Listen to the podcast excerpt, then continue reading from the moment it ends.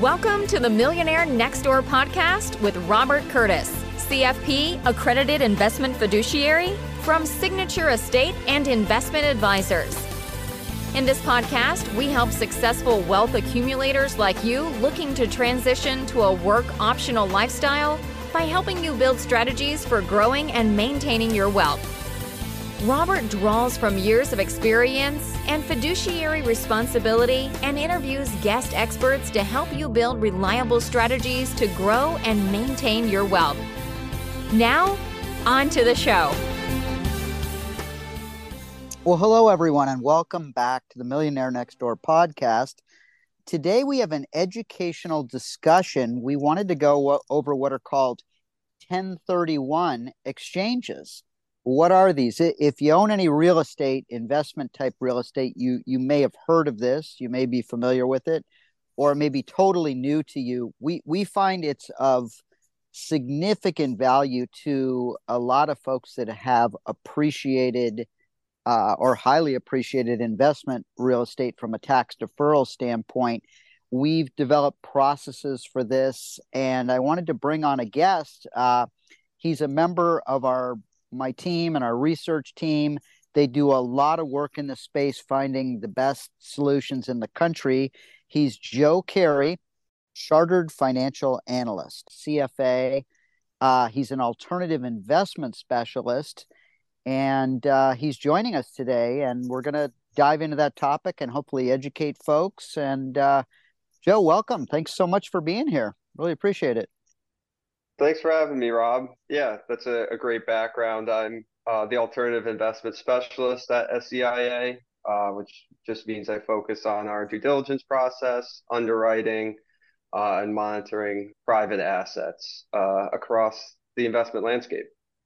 That that's great. But before we go into 1031s, would you mind? I just came from what's called the CAIS alternative investment conference. We spent three days in Beverly Hills. It's really an interesting world. I mean, we we heard from this Mike Pompeo. He's a former Secretary of State, and he was the what was he? He was the director of the CIA. Let let us know that we were in a pretty safe, secure spot. I I didn't even think I was at risk, but that was good to know. But you know, we heard from a, a guy who's largely owns a portion of the Dodgers, the Lakers, the Premier Soccer League. Eh, you know, we're dealing with alternative investments. It's just such a different world for this high net worth endowment. We do a lot of work in that space. You're you're charged with with really delving in and coming up with a great platform. Don't don't know if you want to make a few comments on that, and then we'll go right into 1031s. But a good opportunity. Yeah. Ha- happy to. You know, alternatives broadly often come with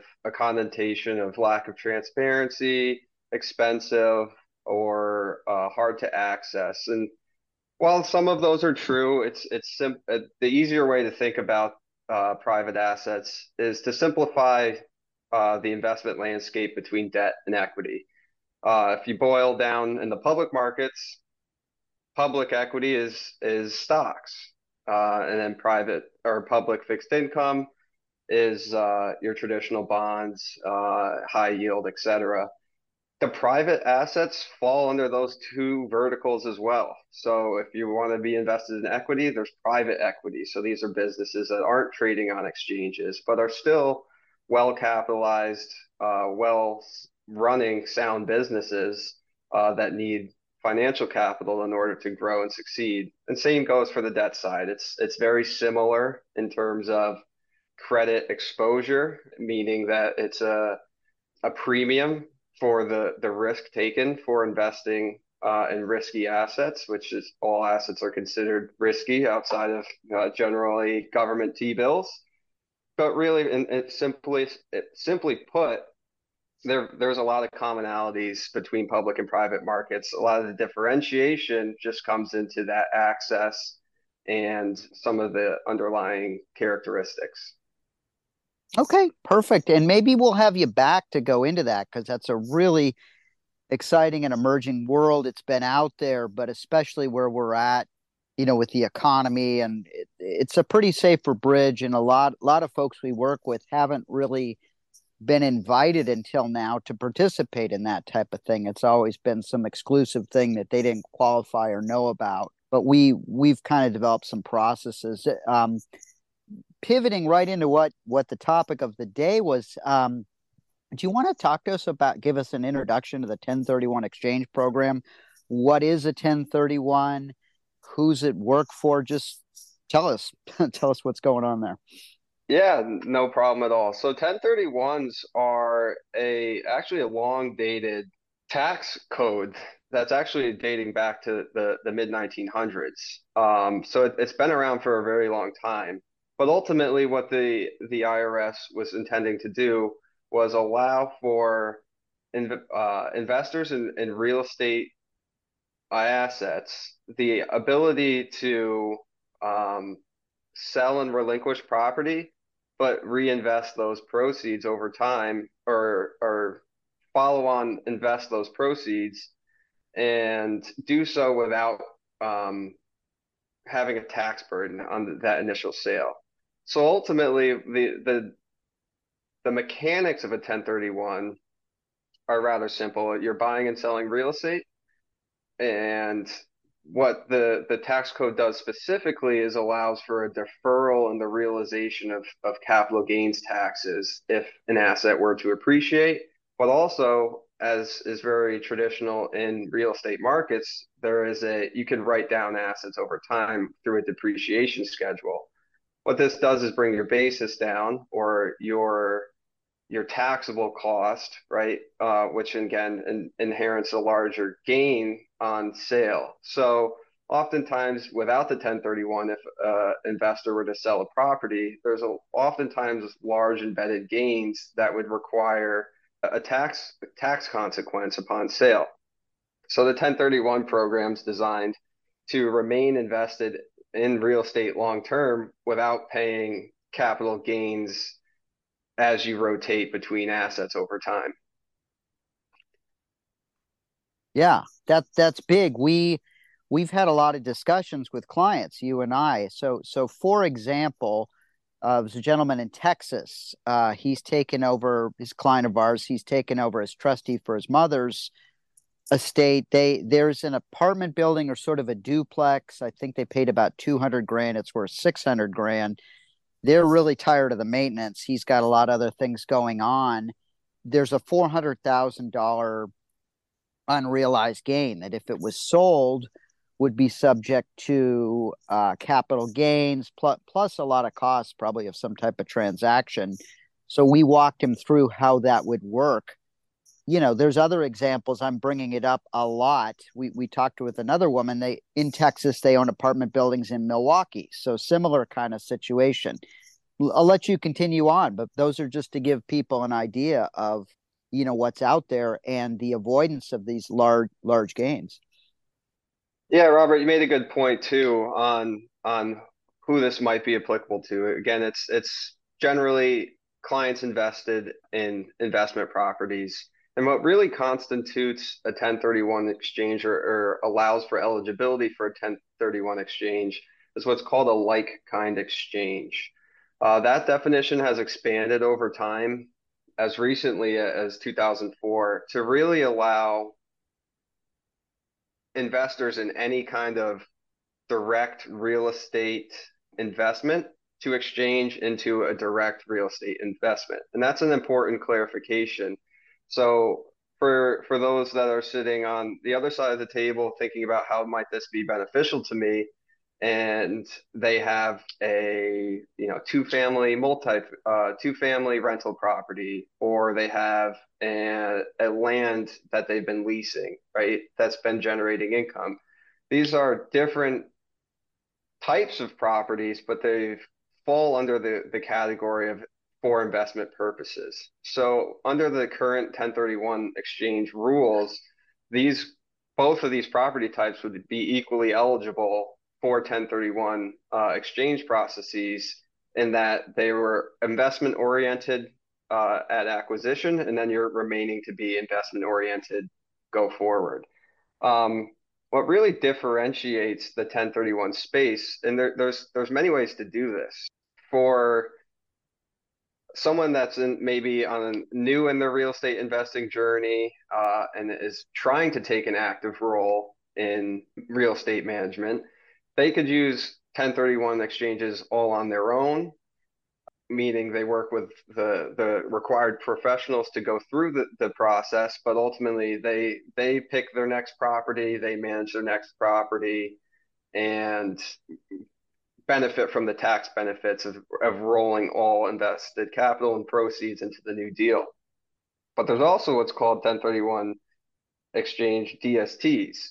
And what DSTs are are these a legal structure that allows for an external manager to acquire property on your behalf, manage the property on your behalf, but you get to roll your capital on a tax advantage basis into this program to basically relinquish the active duty. So there's really two avenues you can go. You can maintain active management or you can or defer it to professional management. At SEIA, we tend to recommend a deferral mechanism, but that's uh, it's very it's it's subject to suitability and kind of time horizon and, and goals. There's there's many different facets that are considered and and Rob, you know that very well. So just wanted to, to point out that there's a couple different unique ways to use these uh, to your advantage. Yeah, that's great. And in the cases I cited before, they didn't want to be actively managing. They didn't want calls from landlords. They didn't want to collect rent. They didn't want to pay property taxes, insurance. Uh, a toilet goes out. There's a plumbing issue, a landscaping issue. They just wanted to relinquish that and collect an income and have it be passive. So that's a good fit. Yeah, yeah continue uh, on. yeah. On the on Go the ahead. back of that too, the the relinquish of active management ultimately serves the same goal of either outcome in that you're maintaining a long-term exposure to private real estate that is income producing but when you relinquish the active management you kind of relinquish the headaches and let your capital do the work for you so really, it's it's a great solution for those that are looking to, uh, again, not not be as involved in the day to day and and the leasing part, the leasing, the the rent collection, as well as the operating and maintenance of the property. But again, the the underlying exposure that you're getting through a DST 1031 program is still largely the same in that it's direct owned real estate that's income right. producing and of high quality. Um, oftentimes, DSTs are formed to aggregate capital from a bunch of investors looking to invest in 1031s. What that really means is that by pooling capital together, the managers on behalf of the clients can acquire more expensive properties. Um, and in the real estate world, more expensive properties tend to be in more desirable areas with supporting demographics for their particular uh, focus, whether it be life sciences or multifamily.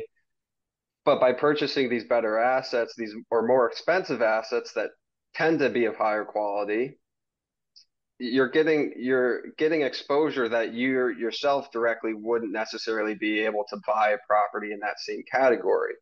So it's also an, a, a unique way to take what success you've had in real estate to date as an active manager and roll that into uh, an, a continued part of your overall portfolio, but do so with professional management, do so with higher quality properties that are would be much less attainable directly.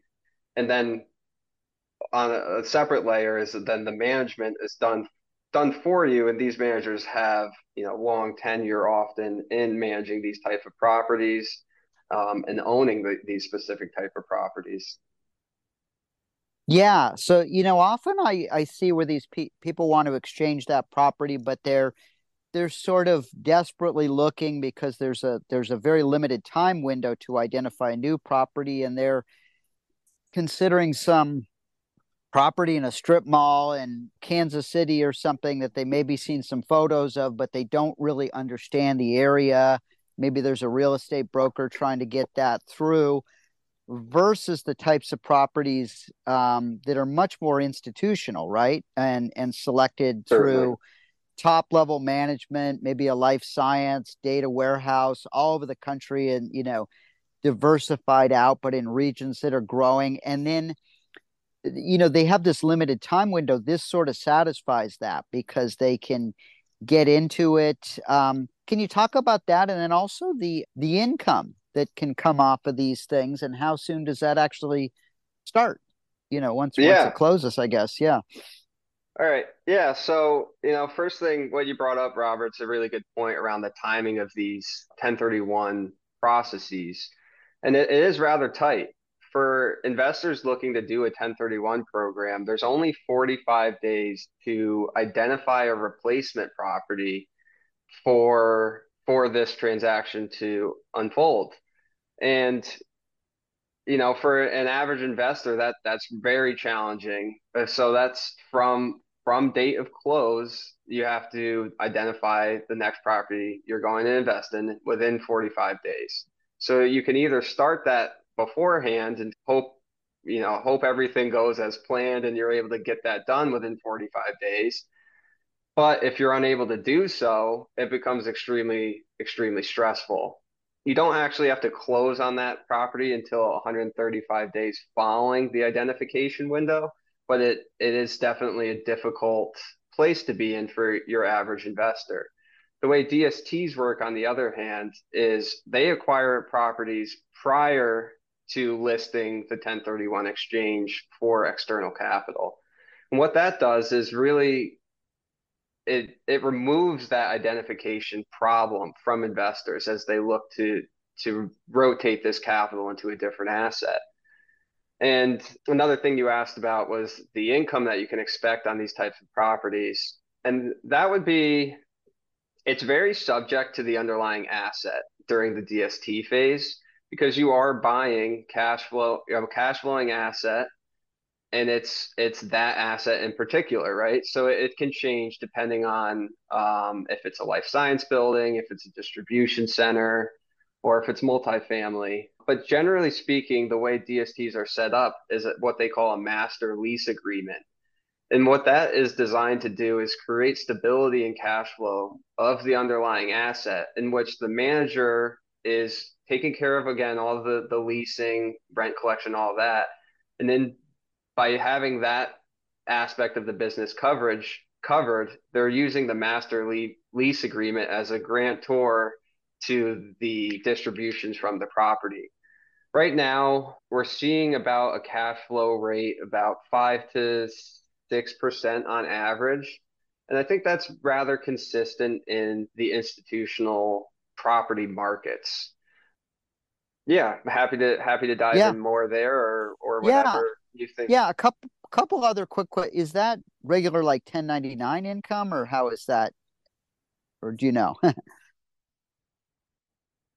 Fairly certain this is a K1 producing income asset class okay. and that's okay. given the private nature of of yep of the assets, the valuation process is not reg uh, not as tightly regulated as you would see in the public markets.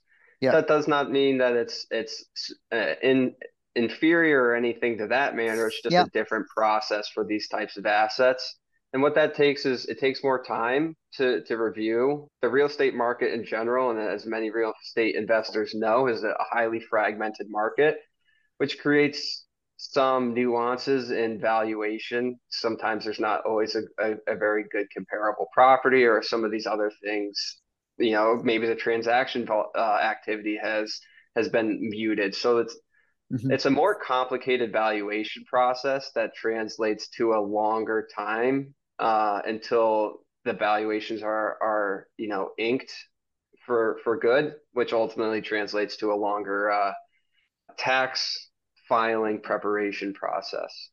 Okay, that and that's fine. I mean, there's a lot of tax savings that goes on here, so it's probably worth getting an extra return, and your your tax preparer can deal with that. I get a K one, so it's you know, couple other thoughts.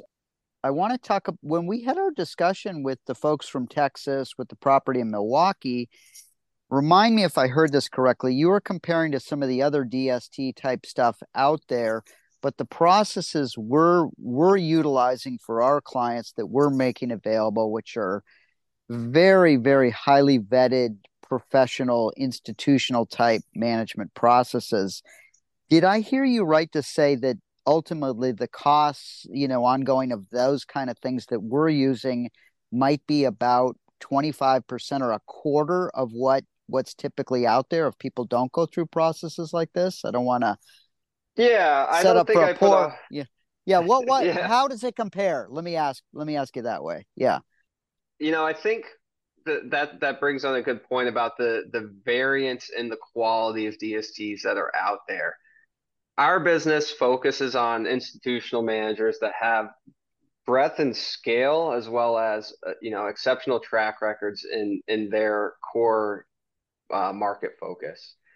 A lot of DSTs out there are smaller smaller real estate managers that tend to be more more regional, which isn't necessarily a bad thing, but tend to be more focused on a particular area. So they they lack flexibility in that regard, and their smaller nature tends to lead to higher expenses for them to transact. On average, I would say the the more regional or smaller DST programs out there are more concentrated in their area of focus. It might only be one property, as well as the fees around them tend to be higher. I think on a comparison basis, we've seen some of the smaller DSTs with call it a rough upfront cost of almost 10%.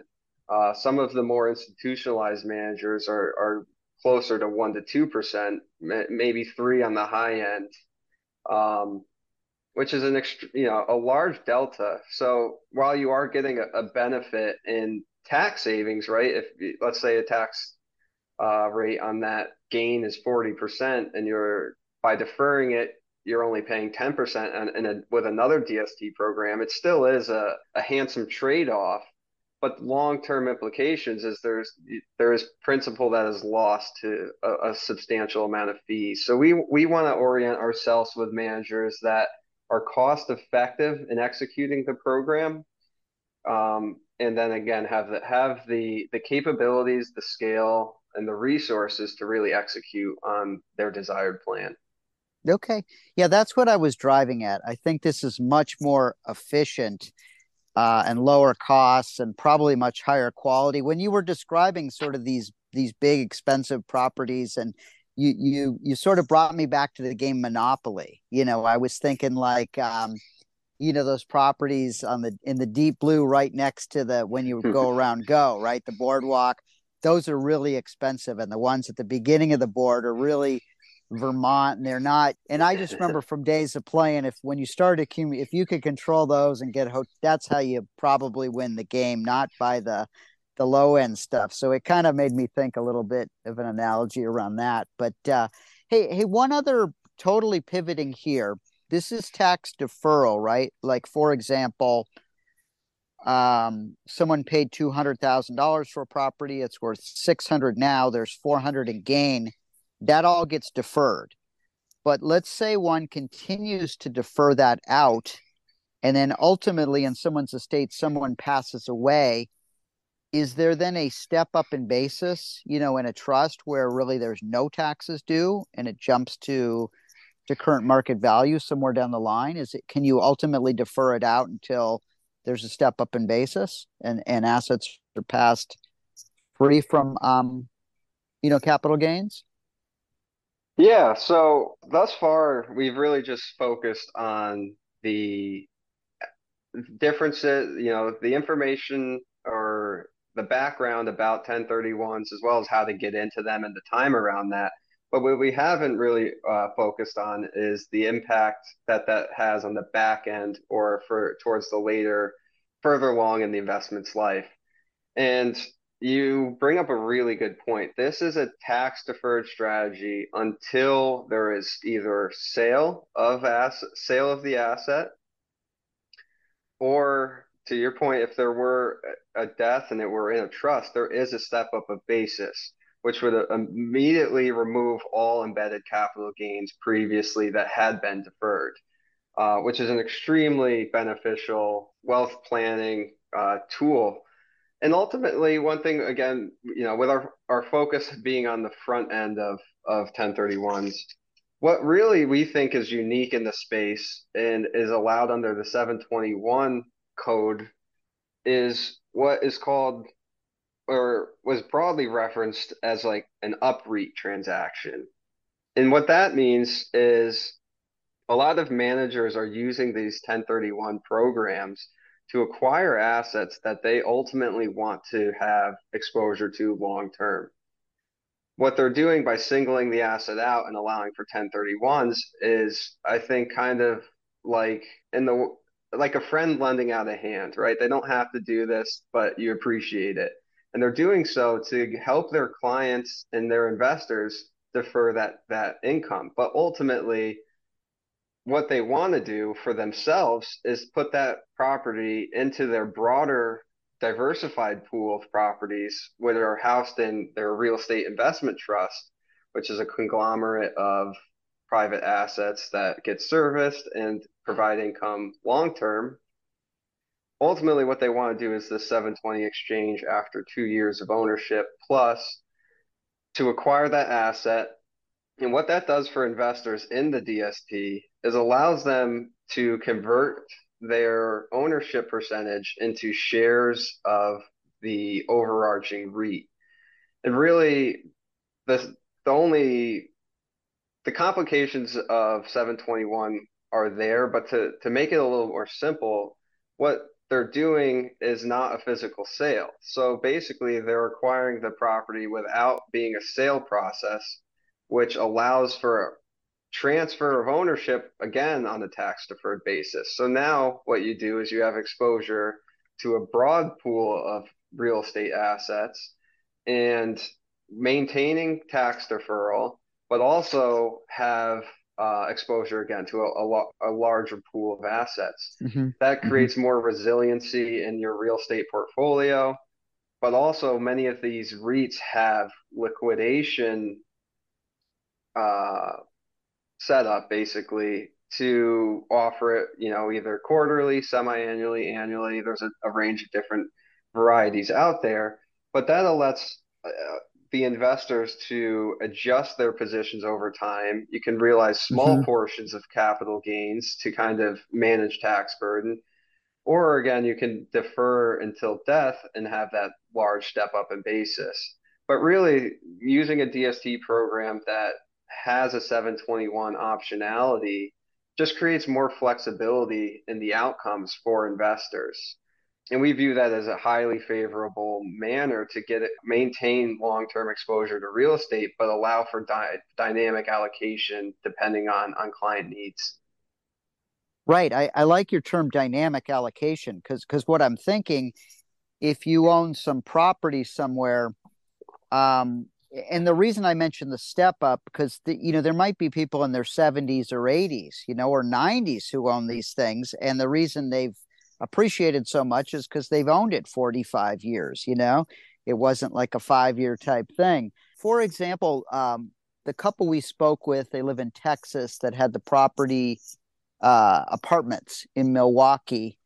Um, that's probably been a nicely appreciated because they've owned it for for many many years uh, but who's to say going forward that's going to appreciate at the same rate or be as desirable as if, as if someone has an institutional type manager and they can look at opportunities across the whole country?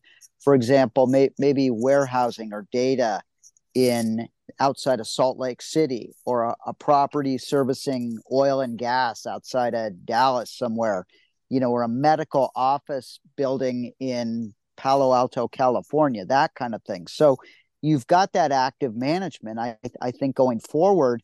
And another point, these folks, a lot of folks have they've had this dramatic appreciation because they've owned the property so long. Maybe they've owned it 35, 45, 50 years and they're in their 70s, 80s or 90s that step up is is absolutely giant. And you're doing this in a very cost effective way relative to i don't want to criticize some of the other smaller ones that that you brought up but it's a little bit more the wild west out out there. And this is really a very sophisticated way to go about it. So th- those are just a few thoughts that come come to my mind but uh, i'll let you chime in there. Yeah no i think the reason costs can get lowered for some of these more institutional products is really the scale that they have. They're leveraging a deep bench of internal professionals that are on the ground in these different target markets. They have a, a deep bench of, of legal professionals uh, and other uh, asset managers that service the properties themselves. And by having scale, um, you're really able to invest across the country in these key areas without incurring added expenses as if if you were not to were hop on a plane and and go scour the market and let's call it Raleigh Raleigh North Carolina right and look for some medical buildings like we would have to get hotels we would have to get, buy flights and take time out yeah. away from work to do it by not having by having boots on the ground, you're able to do so without incurring all these additional costs and maintaining that flexibility to stay in in high high conviction in uh, locations and assets. So yeah, we definitely view the institutional side of the 1031 exchange business as, as particularly interesting. The assets that they acquire for the most part are, are core stabilized assets what that really means is again that these are the, the best quality, best location, and and well leased. In in that construct, you're not necessarily making a bet on appreciation anymore, or you're kind of removing the appreciation volatility you may experience in your own uh, real estate book that you're actively managing. Um, by taking out that that volatility and appreciation and focusing more on core real estate that is is more stabilized as well as more income producing that's more for lack of better words stabilized your the trade-off is a is a much more robust allocation to private real estate in the long term. Again these are assets that you can't necessarily get exposure to on your own especially directly like you would through a 1031 exchange program oftentimes these are assets that are housed in in other re- public real estate investment trusts or private real estate investment trusts which are often access constrained. So by using this pro- these programs you're often able to get access to very very high quality managers that are otherwise difficult to get overall exposure to yeah, that's terrific. And and a big point I want to emphasize is we can have discussions ahead of time with this. We we were on the phone, you know, with the folks from Texas, had the property in Milwaukee, another Texas client who's just taken over for his mother's estate. I had two conversations yesterday. Yesterday with a um, a person who's retired, but her and her partner ran a ran a business in Glendale, California. They own the building. It's worth a couple million dollars, highly appreciated. They're thinking of selling it next year. I said, why don't we have a discussion about a 1031 for the tax deferral? That you know, just we'll walk you through on a very personalized basis. Another discussion with the gentleman um, yesterday owns an investment property in San Luis Obispo, California same kind of thing. He's and this guy is a pretty good sized property owner. He says, "Oh, really? You can do that? I didn't know that." I said, "Let let's have a discussion about that, John." So um, we can have these discussions ahead of the time. The folks in Mill who own the place in Milwaukee were actually closing like this week. Uh, I followed up. They actually had a deep conversation with their CPA, and they chose to. They're going to sell that and realize the capital gains, but that's in concert with their tax professional. They told me we own several other properties, so we'll 100% keep you in mind for all these and we'll have discussions. So we can think that through. We can bring in legal experts, folks like that, you know, without sending you a bill. We can pre plan it, let you know. Do you have any other? Do you want to give maybe an example or two as we start to close out and then also cover any other? Big sort of points that haven't been covered that you think are should be mentioned, Joe? Yeah, I think I think you you brought up an excellent point. These are somewhat complex in nature. You are talking about ownership of your property, but also you're think working the tax system and, and tax code. to have a favorable outcome to remain invested in real estate. But to do so, uh, I, I want to drive home that point as well. You really do want to have these conversations early. As with anything, tax planning should be handled. These are events that often have, have a lot of thought that go into them for the implications on, oh, you know, the the current investors' uh, active ownership now. What's their what's their responsibilities going to look like through managing the asset or and through the sale process? What's their tax burden going to look like? And having those discussions early, again, bringing in experts in these areas really helps instill confidence that you're in the choice being made to roll roll or roll capital using a 1031 or relinquishing active management with a 1031 DST.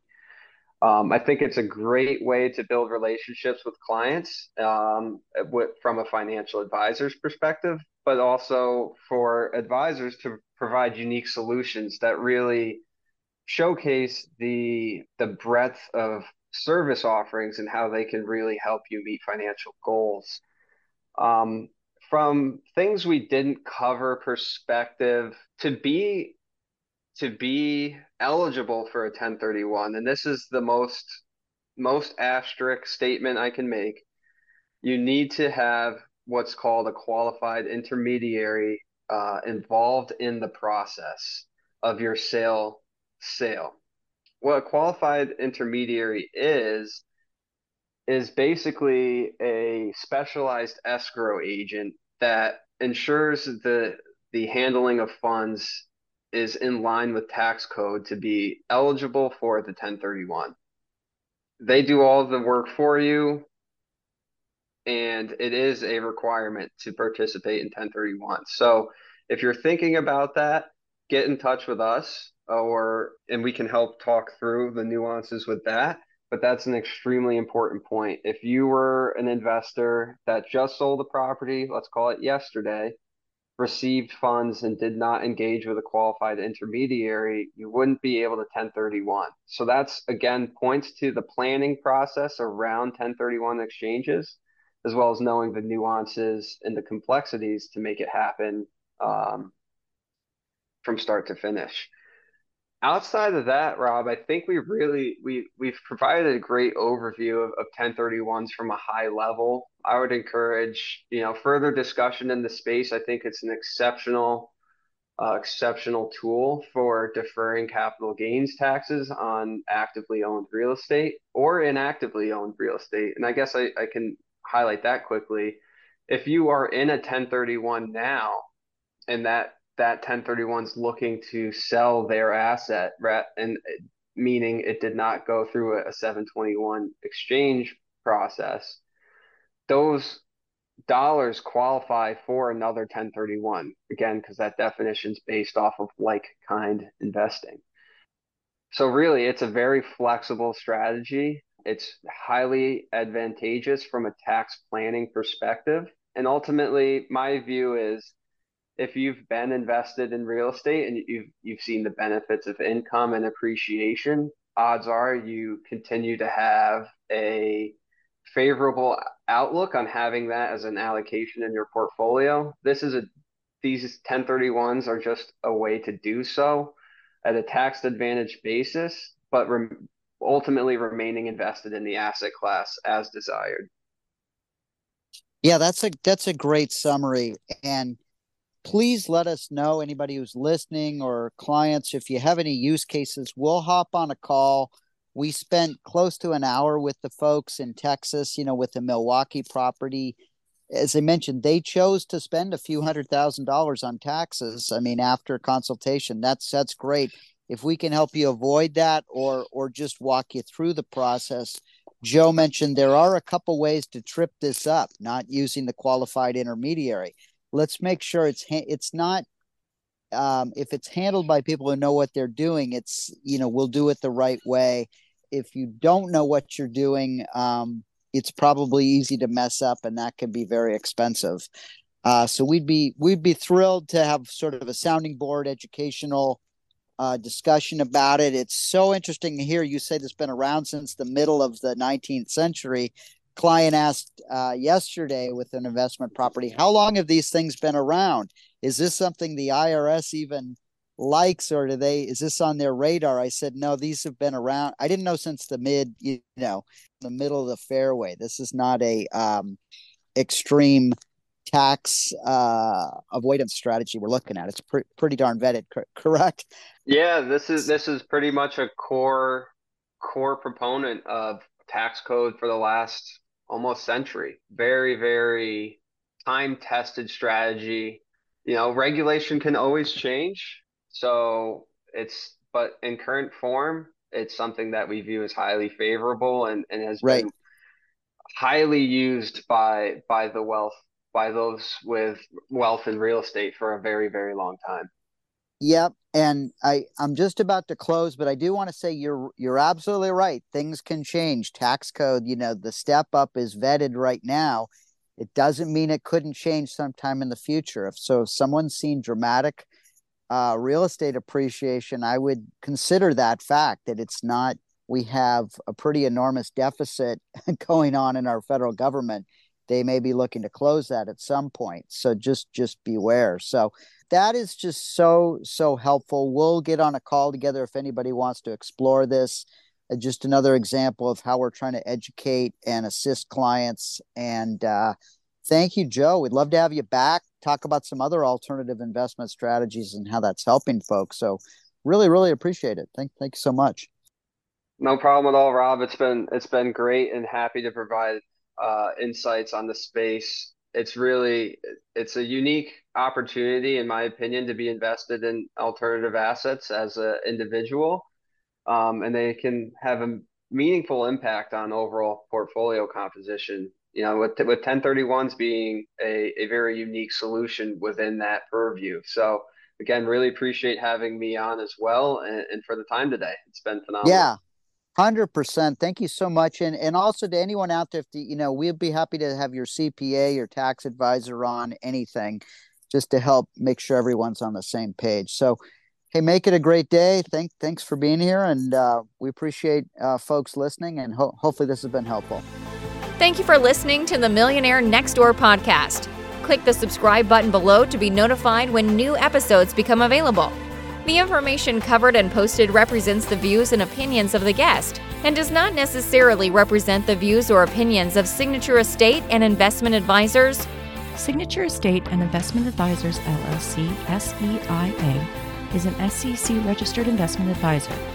However, such registration does not imply a certain level of skill or training and no inference to the contrary should be made. Securities offered through Signature Estate Securities Inc., member FINRA SIPC. Investment advisory services offered through SEIA LLC, 2121 Avenue of the Stars, Suite 1600, Los Angeles, California, 90067. Telephone number 310 712 2323.